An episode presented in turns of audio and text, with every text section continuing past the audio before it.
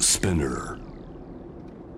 J-WAVE ANA ワールドエアカレント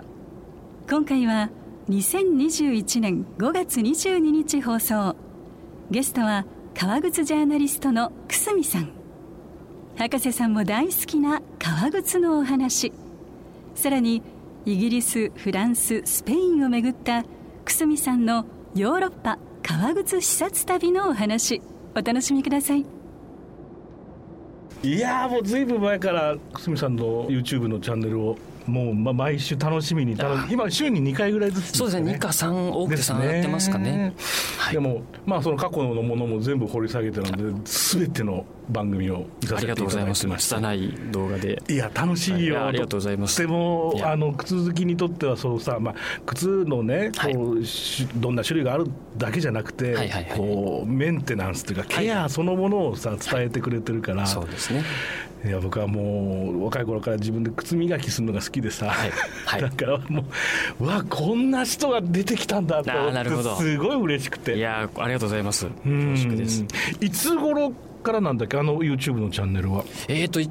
去年のですね、1月に始めたんですよ。なので1年と数ヶ月経ちましたね。YouTube 始めてから。でその前はブログという形だそうですね、ブログはずっとやってましたね。2014年から始めたブログなんですけど、なるほど最初はその、全然靴以外の話も全然上がってたんですね。本当に僕の、もうなんな日常学な、 めなんなななんてことないブログだったんですけど、んで、ある時だ、あの、靴のかかとの修理はいの値段って、まあ、お店によっていろいろ違うじゃないです違いますねか。はいで、それをですね、こう、ここのお店はいくらいくらいくらっていうのをこういろいろこうまとめた記事を書いたんですね。そしたらそれが読まれるようになったんですよ、す ごく。はないるほどなるほどはいでああこういうのって需要あるんだなっていうことに気づいてあそうかそれでまあ僕もその時から靴は好きだったのでそういうのをこう徐々に上げていってっていう感じですね、革靴をこう好きになって履き始めたのって何歳ぐらいなんですかえーっと学生の頃からちょいちょい履いてはいましたただその時はやっぱお金もないですし、うーん趣味としてのね革靴ってまたちょっと別の世界があるもんねそうですね値段も高いものもいっぱいあるしそうなんですもちろよんそうなんです高いだけがいいっていうわけじゃないけどね、はい、おっしゃる通りです、うんそうなんですなんで、まあ、その時からちょっと始め履き始めてはいたんですけれども、えーと本格的に履き始めたのは本当にここ34年あもうちそうですょかっとっていう感じですかねああそうですか、はいでも今おいくつ今34です34か、はいでもね、その頃からはい靴をこうやっぱりこう履き履いて、はいやっぱりこう味が出てくるの5060ってことじゃないですか、はいはいはいはい言ってみれば、はいはいはいはい僕もやっぱり20代後半ぐらいからなんか好きな靴をこう買い始めて、はいいまだにやっぱりそれを履いてるわけですいよや素敵ですねで、まあ、ずっとねはい傷もいっぱいついてるよ、そうですねで何度も何度もかかとも修理してはい交換もして、はいでなんかそういう子の方がなんかこう愛着がやっぱりあるよねいやおっしゃる通りです20年はい経ってるやつが、そうだな 10, 足10足ぐらいあるのかな、パスあーそうですかかわいいよね、はいはいはいわあ初めわかりますわかります初めて買ったエドワード・グリーンとかさ、はいやっぱはいそういうのはもういまだにこういつも眺めては、はいなかなかすごくわかります、うんはい、いやおっしゃる通りだと思いますあのー普段ロンドンに住んでで、まあ、行き来し始めて134年経ってるんですけど、はいはいイギリス人のおじいちゃんがやっぱりそういう靴の履き方してるんだよねなんかあそうですかおじいちゃんがなんかそれこそツイードのセーターはいにチノを履いてるだけなんだけど、はいはいはいまあそのつま先だけしっかりとこう磨きが入っててはあでも随分と長く履いてるんだろうなそうなんでしょうねっていう感じの佇まいの革靴を見るとやっぱり、はいしゃれてるなって思うんだよなねるほど僕もそれ同じ経験があってでそれは僕は日本だったんですけど、はい昔あなんかの時に学生の時かなこう銀座に来た時があったんですね、はい僕あの愛知県出身ななのるでほど愛知県から出てきたんですけど、えー旅行かなんかで来た時に銀座のおじ様がですね、えっとなんかローファーか何かはのいすごくこう濃い味のあるちょっと艶もあって、茶色のローファーを履かれてたんですよ、これそれを見て僕はかっこいいなと思ってそうねはいいやだからやっぱりこの30代ぐらいからずっとはい履き続けた靴が、久住さんなんかはだからそのね僕ら僕今53ですが、この辺の年になった時にかっこよく着こなす着こなすんだろうなっていやそれを目標にそうだよね。だから本当そうなのよ。早くから、でもし靴に興味ある方は、はいやっぱりできるだけ、まあ、初めにやっぱ投資がもうかかっちゃうかもしれないけれど、20年履くと思う、30年履くと思えば、安いもんじゃない、履き潰して、履き潰してっていうのじゃない喜びがね、 うんうんそうですね絶対あるからね。はい、確かに確かに、うん、いや僕ごときでもですね、まあはい本当に23年とか34年とかの靴ししかまだないものが多いんですけれども、それでもやっぱりそのちょっとずつこう表情が変わっていはいく感じあるじゃないですか、顔経年変化ってやつね、はいそうですそうね。それですら僕はもう結構楽しめてしまうので、うんいや同じようにこう靴が好きになっていただける方ってやっぱ多いんじゃないかなと思うんです,、ねそうですよねちゃんとケアをしてそう、はいでも世の中割と減ってるじゃないですか革靴人口というかやみったぱいりですねスニーカーがねこんだけこう台頭してくると、そうですねスーツにだって合わせるスニーカーたくさんあるしさ、はいはいはいはいだからそんな中でなかなか厳しい情勢でははい、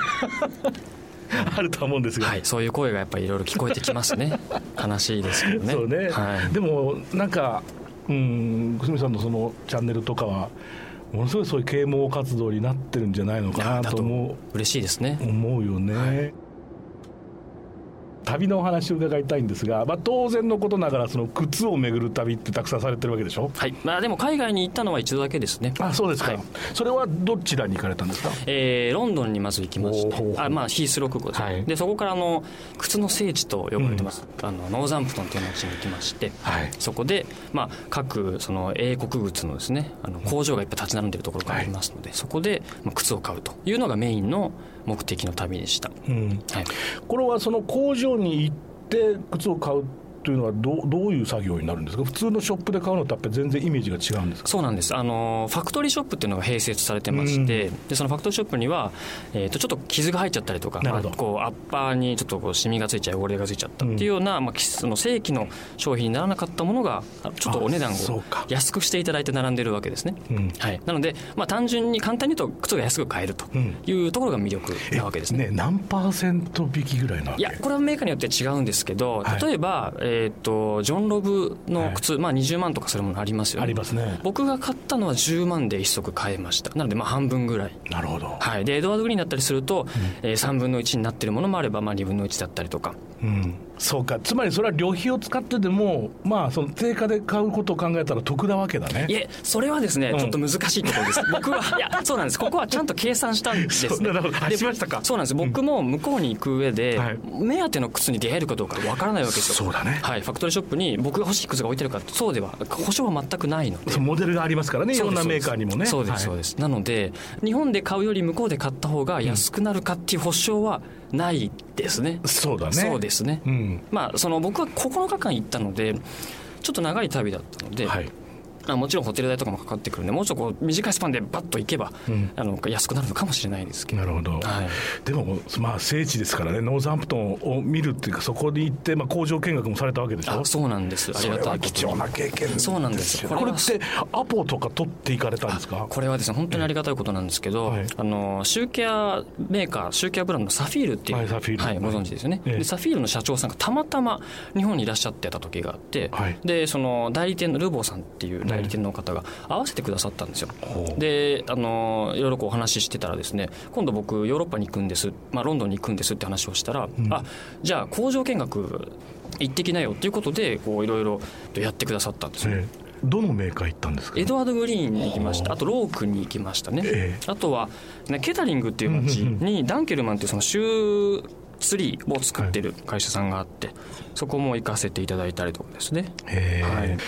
え、グリーンは何かあ見つけたんですか、は結い局、、あの収僕穫は。は、はい、あのストレートチップのチェルシーっていうモデチェルシーですルをやっぱりあの憧れてたところがあったので黒ですか黒ですねドレスあんな美しい靴、なかなかないよね。シーは素敵ですよね素敵だよな、あのここのほらなんつうのスワンのステッチっていうんですか、はいはいはいはいスワンネックっていうんですスかワンネねックっていうらしいですねねなんか白鳥っぽいステッチが入ってるんですけど、僕もあれはそれこそ30になるかならないかの時に買いましたねあそうですか今巻かれてますかはい入ってまあそすういややっよかっぱたりだから冠婚葬祭とかあはいはいはいここはちょっと一発ね、あのブラックタイで行く行くけど、はいい、やでもなんかエナメル履きたくないなって時は、なんか頼りがちでいすよやね素敵ですね素敵でいすよ や素敵ですじゃあもう本当にずっと見てても飽きないっていうか普遍の美しさだよねいやほんそうなんですよねなんだろ不思議ですようねバランスっていうのかしら、そうなんですよ僕はその、まあ、エドワード・グリーンの靴にも木型がいっぱいあって、はいもうちょっと幅の広いものとか僕は82っていうちょっと細身の木型を選んだんですけど、いやーまあ飽きないですよねこういろんな角度から見てて飽きないも、ですよね本当に不思議ですそうでまあ僕ロブも何足か履いてるんですけど、なんか気持ち的にはグリーンが好きでね、はい昔からなんかこうどちらかっていうとジョン・ロブっていうのはこう男性的っていうか、はいはいはいはいはいねちょっと王様みたいな感じがするじゃないですなか、るほどなるほどでそれに比べるとちょっと女性的な気がするんだあなグリーンの方なるほどなるほがどロブは結構エレガントにパチッと決まってるものが多い印象です、でエドワード・グリーンはちょっともちろんこうやぼったさないんですけど丸みがあってすごく柔らかい隙があるっていうかねちょあっとなるほどそういう表現もされま すね勉強になりますいやいやいやなんかちょっとさ、はいはいはいなんかちょっとこう隙があるあるっていうのが、うんうんうんあと本当なんか女性的な感じが僕にはするのね、はいはいはいなんか軽やかっていうはいか、わかりますわかりうます、ん、履き心地もそうじゃないですか、なんかロペやっぱ重たいし さ、もうなんかさ、はいあれ、何ヶ月間か俺、ずっとなんかあのバンドエイドしてたなみたいなさ、はいはいはいはいはい全然柔らかくならないでしょ、しっかりしてますよねしっかりしてるよね、だから。まあ、もともとやっぱりそういう、ね、ごつい靴だっていうことで履かないと、はいていうかこっちの何かこうなんていうんですか覚悟が必要っていういうかさ、はいやっぱりイギリス靴ってのはそうですよね、まあ、スーツなんかもそうですけど、覚悟がいるスーツでもそうなの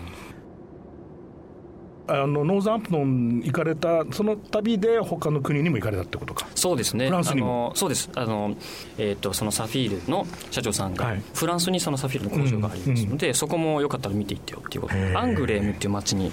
サフィールの工場があるんですね、うんはい、で、えっと、リモージュっていう町にもですねあのコルドヌリ・アングレーズっていうはいシューケアグッズをいろ、まあ、シュー釣りとかいろいろ作ってるメーカーさんがあるんですけれどもそこもあのお邪魔して、うんはい、そこを2つですねに2工場を見させていただきました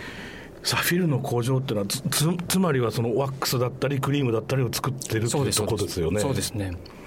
どもうあのにあの香りがするんですか、もうあしますしますサフィル、特に甘い香りいっぱいあるもんね。そうですね、うんはい、で、まあ、ワックスとかもいろんな種類があるんですね、んこういろいろ袋から出していただくと、ははいいそういうのをこう見せていただいたりとか、ほうでこれはなんかこう香りがやっぱ甘いですね、蜜蝋なんですねみたいな話とか、はいはい、とかいろいろありましたね、面白かったです、すごい経験ですね、はい、ありがたいですねい、。や僕も見てみたいな サフィルのだってだいつも好きでよく使います、はい、はい、うーんでそのシューツリーも作ってるところを見るそうですね、まあ、そこは単純にこのシューツリーの作り方はこうでとかでこういうマシンがあって、えーこういうふうに削っていくんですよで中にはこう切り出した木のこう四角い木から、はいそのままシューツリーの形になりますおーそういうすごい最先端の機械があったりとか、へーはい、そういう感じでしたね、面白いね、はい、本当にでも工場見学でしたいやでもフランスの靴もフランスまたこう独特なのあるじゃないいでやすかそうなんですよねマベルルッティしかり、はいコルテしかり、はいはいはいはい面白い靴いっぱいあるじゃないですか。そうですね面白いですよねううんんあのあたりどうなんです僕はもうあのベルルッティも好きで何足か持ってますはいけど、存じ上げてますい、やいや、もちろん知ってますあれはまたねいい靴だよ全然だからイギリスの靴と全く違うから、そうですよね履き心地もそのいや本当に買ってっていうかその日から楽しいですし、はいはいはいはい何も痛いとかないですし、はいやっぱりそのベレチアンレアの一枚川ですはいってこうなんか、なんか覆ってくれてるようはいなはい感覚で,、で僕は一度パリにのサンジェルマン・デプレのはいベルルッティの店に行った時に、はいたまたまオルガさんがええいらっしゃったんですよあらそんなことあるんですねびっくりして何か取材かなんかでいらはいはいあーっしそういうことゃでっすかててでええいいな写真撮ってもらって、はいはいサインしてもらってすごいそうあ そうですかははい、でそこでアレッサンドロ一足はいオーダーして、いはいはいはいっていうことでだからそれが僕2足目のベルルッティかなでもなんかオルガさんに会えたことすごく嬉しくていやそうですねなんかカリスマがあるでしそょうですよね彼女はね、ううん、んなんかあのブランドのやっぱり顔じゃないですか、はい大きく変えた方ですよねそうですね、でもとってもまあ今めちゃくちゃ高いけどさ、はい日本とかだと、まあでもやっぱりあの一番こううんマスターピース的なあのはいアレッサンドロとかはやっぱりとても履きやすい靴ですよね、はいいやいいですねうんで今日久住さん履かれてるのがこのカルミーナっていういう靴だよねこれね、はい、そうですね。これはスペインのマヨルカ島でオーダーしてきたものなんですけれども、はいタッセルのローファーはい。可愛いですね可愛いですよね。コードバン、まあサイズちっちゃいってのもあると思いますけど、はい、コードバンで、えーアンライニングって裏地のない靴ですね。はい。非常に柔らかくて履きやすいです。まあ、コード版に一番適したこう作りかもしれませんねあー楽しめるっていううかさん、なるほどなるほど、そうですね。うん。で色もちょっと薄くて、いいですあねのコードバンの味が楽しめるというような感じですねで。も随分濃くなったんじゃないこれは、いその買ってからはなりましたコード版は色変わるでしょう変わりますね特に特に薄い色だったのでナチュラルというカラーだったので、えはいまあ、雨の日に履いちゃったり、まああのそれもいいんですようん、そうなんですよもうしょうがないんですよね しょうがないですよそうなんですよそれすら楽しんでいかないとやっぱり僕もそう思います、はい僕も同じぐらいの色のコード版で一個ボナフェのローファー持ってますけど、はいはいはいあ二つになったんだこの間からあれ結構買ってらっしゃいますね今年ローファーばっかり買ってるんですよ羨ましいですねなんかいやいいで楽すねしいですよねいやでもねやっぱりコード版はコード版の喜びがカーフとは絶対違う、はいでまあ、コード聞いてらっしゃる方がどこまで分かるか分かんないんですけどコード版っていうのはまあ馬のお尻の皮と言ったそらいういでのすかねな、はいその通りですだからちょっとこう牛の皮とは雰囲気が違って、はいまた希少性も高いですねあの取れる面積が少ないですからそうだねお尻のところしかですからね、はいでそれで削っていくと、はいまあ、このコード板層というのが出てきてそれがこうピカッと光るわけですよねそうなんですよねこの何とも言えない艶がやっぱり魅力だし、はいでもほら一日履いてたりすると履きじわからちょっとこうさ白い粉みたいなのが出るじゃあなあいまさに僕も出てます今これも可愛いっちゃ可愛いけどなんか気になり始めると、はいそうなん大です変だよね、はい毎日一日何遍も何遍もなんかこうかさぼうでグクグクはいグクグクグクやらなきゃなんないから、はいはいはいはいでもまあこれが可愛いんですこようね、いう普通のこういう革なんですね。楽しいですよね、はいやっぱりスペインのねそのロンドンからっていうかイギリスからノーザンプトンから来てそしてフランスも見てだと、はいどんどんどんまあみ南下していくわけじゃないですか、はいはいはいはいはいそのヨーロッパでも全く世界観が変わるでしょ違いますねそのイギイギリスとスペインだと全くはい違うじゃないですか、初めてヨーロッパ行ったんです。んなんですけど、やっぱりこう国ごとに全然なんかあの人の感じも違いますし、街の雰囲気もやっぱ違うし、ん面白かったですね。そうですね、はいでも日本も南北に長いけどさ、まあ、日本はなんとなくほら言葉も一緒で,、んでとりあえずまあ沖縄にいたら沖縄の感覚にはなるけれども、はいまあほらココミュニケーションなんかは楽じゃないですか、はいでもはいそのまますっぽりと南北の長さをズドンと入れるとさ、はいヨーロッパに、はいだってデンマークぐらいからスペインまで行くんだよあ、そんなもんですか。そんなもんです結よ構日本は長いです。長いんですよ日本は長いんであす、そうなんですか。でもそれが要するに、まあ、こうコンチネンタルというか大陸だけにはい山を越えたら言葉も変わり文化も変わり、まあ、それがずっと戦いの歴史ではあるんだろうけれどもなるほどなるほでもだからこそのこの楽しみ方っていうか、ヨーロッパならではですよねアメリカってだって広大で全部一緒って言ってしまえばそうだけど、まあまあまあ確かに。だからイタリーとスペインも全く違うしそうなんですよねそれはだから靴も全く変わるわけじゃないですか、はいはいはいイギリスの靴とスペインの靴だとまた面構えが全然違ってくるでしょ確かに確うん、そのまま楽しめますよねそうなんですよね。それが面白いところですよね。ねえうん国ごとに。やっぱり特徴が、あの、あるって言ってしまうと、まあ、一括りになってしまうので、あんまりそういう言い方はしたくないですけど、もちろんブランドごとに、そうですねいろんな良さがあるので、うんでもやっぱりこう、お国柄というか、んやっぱあり、ありますよね。そうだねちょっと少しずつ、やっぱり。イタリアの靴とイギリスの靴を並べたら全く違うもんね、はいかん考え方がさ、はいはい。そう、考え方が違いますよね。考え方が違うよね、この靴に求めるものが物語もそうだろうし、履き心地もそう見た感じもそうだろうしすべ、全てにおいてのやっぱりでもそれは気候もあるし、確かにだ確かからね人たちの、まあ、ラティーナの人たちのやっぱあの感覚だとやっぱりこのカルミーナみたいなこう軽やかな感じっていうのは素敵に見えますもんね。なるほど、なるほど。うんこれでだってスペインの街歩いたらかっこいいよないや、また行きたいですね。マヨルカって僕行ったことないんですけど素敵なとこなんですかあの島としてはパルマはですね、すごく、リゾートとしては最高でしたね。あそうちょっと行ったら山があってでちょっと反対に行ったら海があってもうビーチがあって、で、えー、と歴史的な大聖堂があったりですとか、はいあと石畳のこうヨーロッパうんならではの風景みたいな、うんもう僕はあの初めてだったので,、えでその中にこうなんでしょうね歴史的な建物がこうあるんですけれどもやっぱりこう繁華街とかに行くと、んなんかこうパラソルが立ってて、うんえー机があってそこでみんなお酒を楽しんでるとかですね、うんそんな風景がすごくあのイギリスフランスと来て最後の開放感がスペイン開放感があってねいいところでしたね。美味しいもの召し上がりましたはい、あのースペインの工場の方があカルミナの工場の方が、うん夜夜あの連れてっていただいたんですよあらいいねそうなんですよそこで何だったかなタコのなんか、うんあのこうタコと野菜のマリネみたいなのおおはい、あとなんかスペイン風のこんれは正しい表現が分かんないですけど、スペイン風のマグロのユッケみたいな、余計なオリーブオイルと塩みたいいなろいろそうそうでも混ざってるやつですねセビーチェだなはいきっとなあへえ、そうそんなのをいただいていや楽しかったですカルパッチョみたいになってんだなはいうんなってますだからセビーチェだと、はいあそれはもうね一もう白いワインにぴっお酒飲まれるんですかさあの少し飲みます、はい、うんなのでその時はあんまりこう飲みすぎちゃうとあれだなと思って僕はちょっと遠慮したんですけど、はい、あ一杯だけ飲んだかもしれないです、 はい、辛めの白いワインとだったらすごくいいでしょうねあーなるほど素敵だいやなあそこは本当にまた行きたいところですねあそうですかリゾートとしても素晴らしいところですあそうか、、はい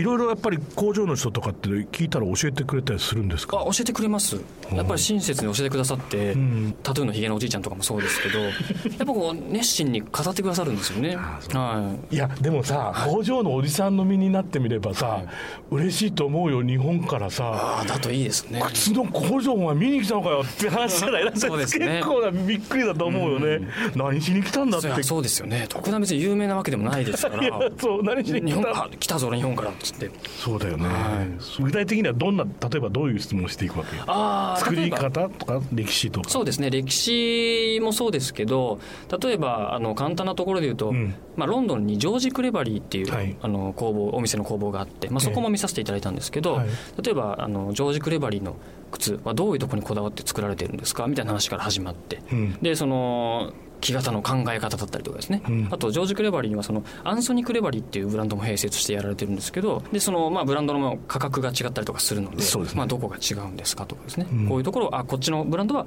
こういうところにこだわって作ってますけどこっちのブランドはこういうところにフうんォーカスしてますとか、そういうような話でこうなんか最初はざっくりとした質問からこう、はいどんだんだん掘り下げていく感じで、はいなんとかやってきました。いいですね。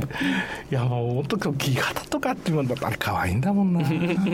一つ一つそれにだって包むようにね皮まで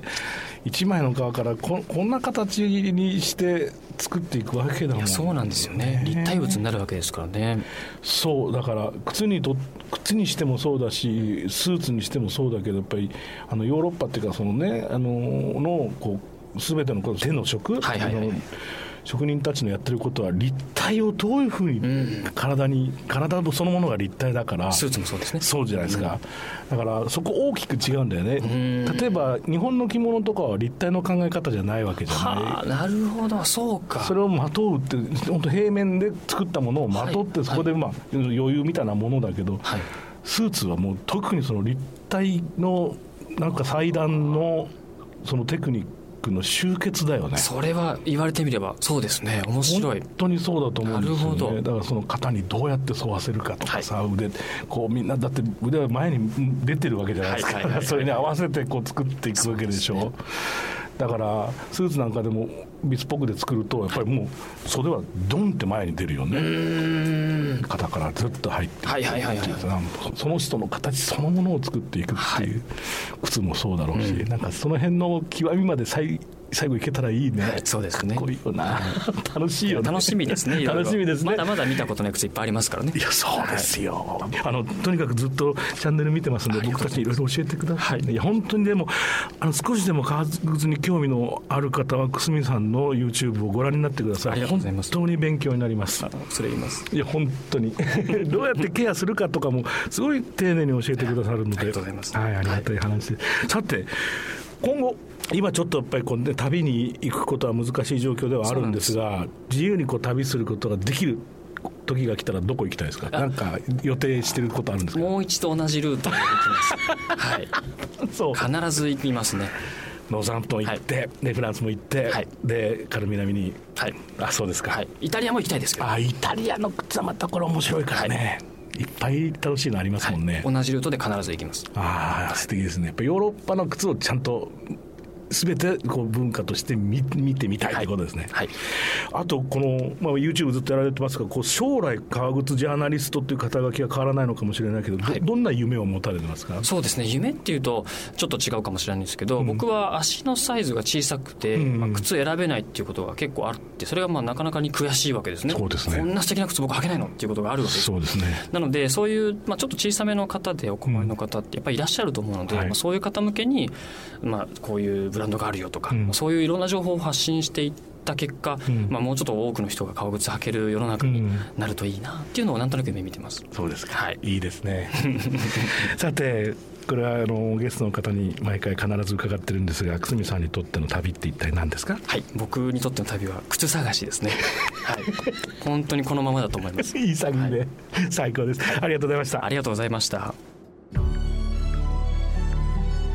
ANA, World Air Current.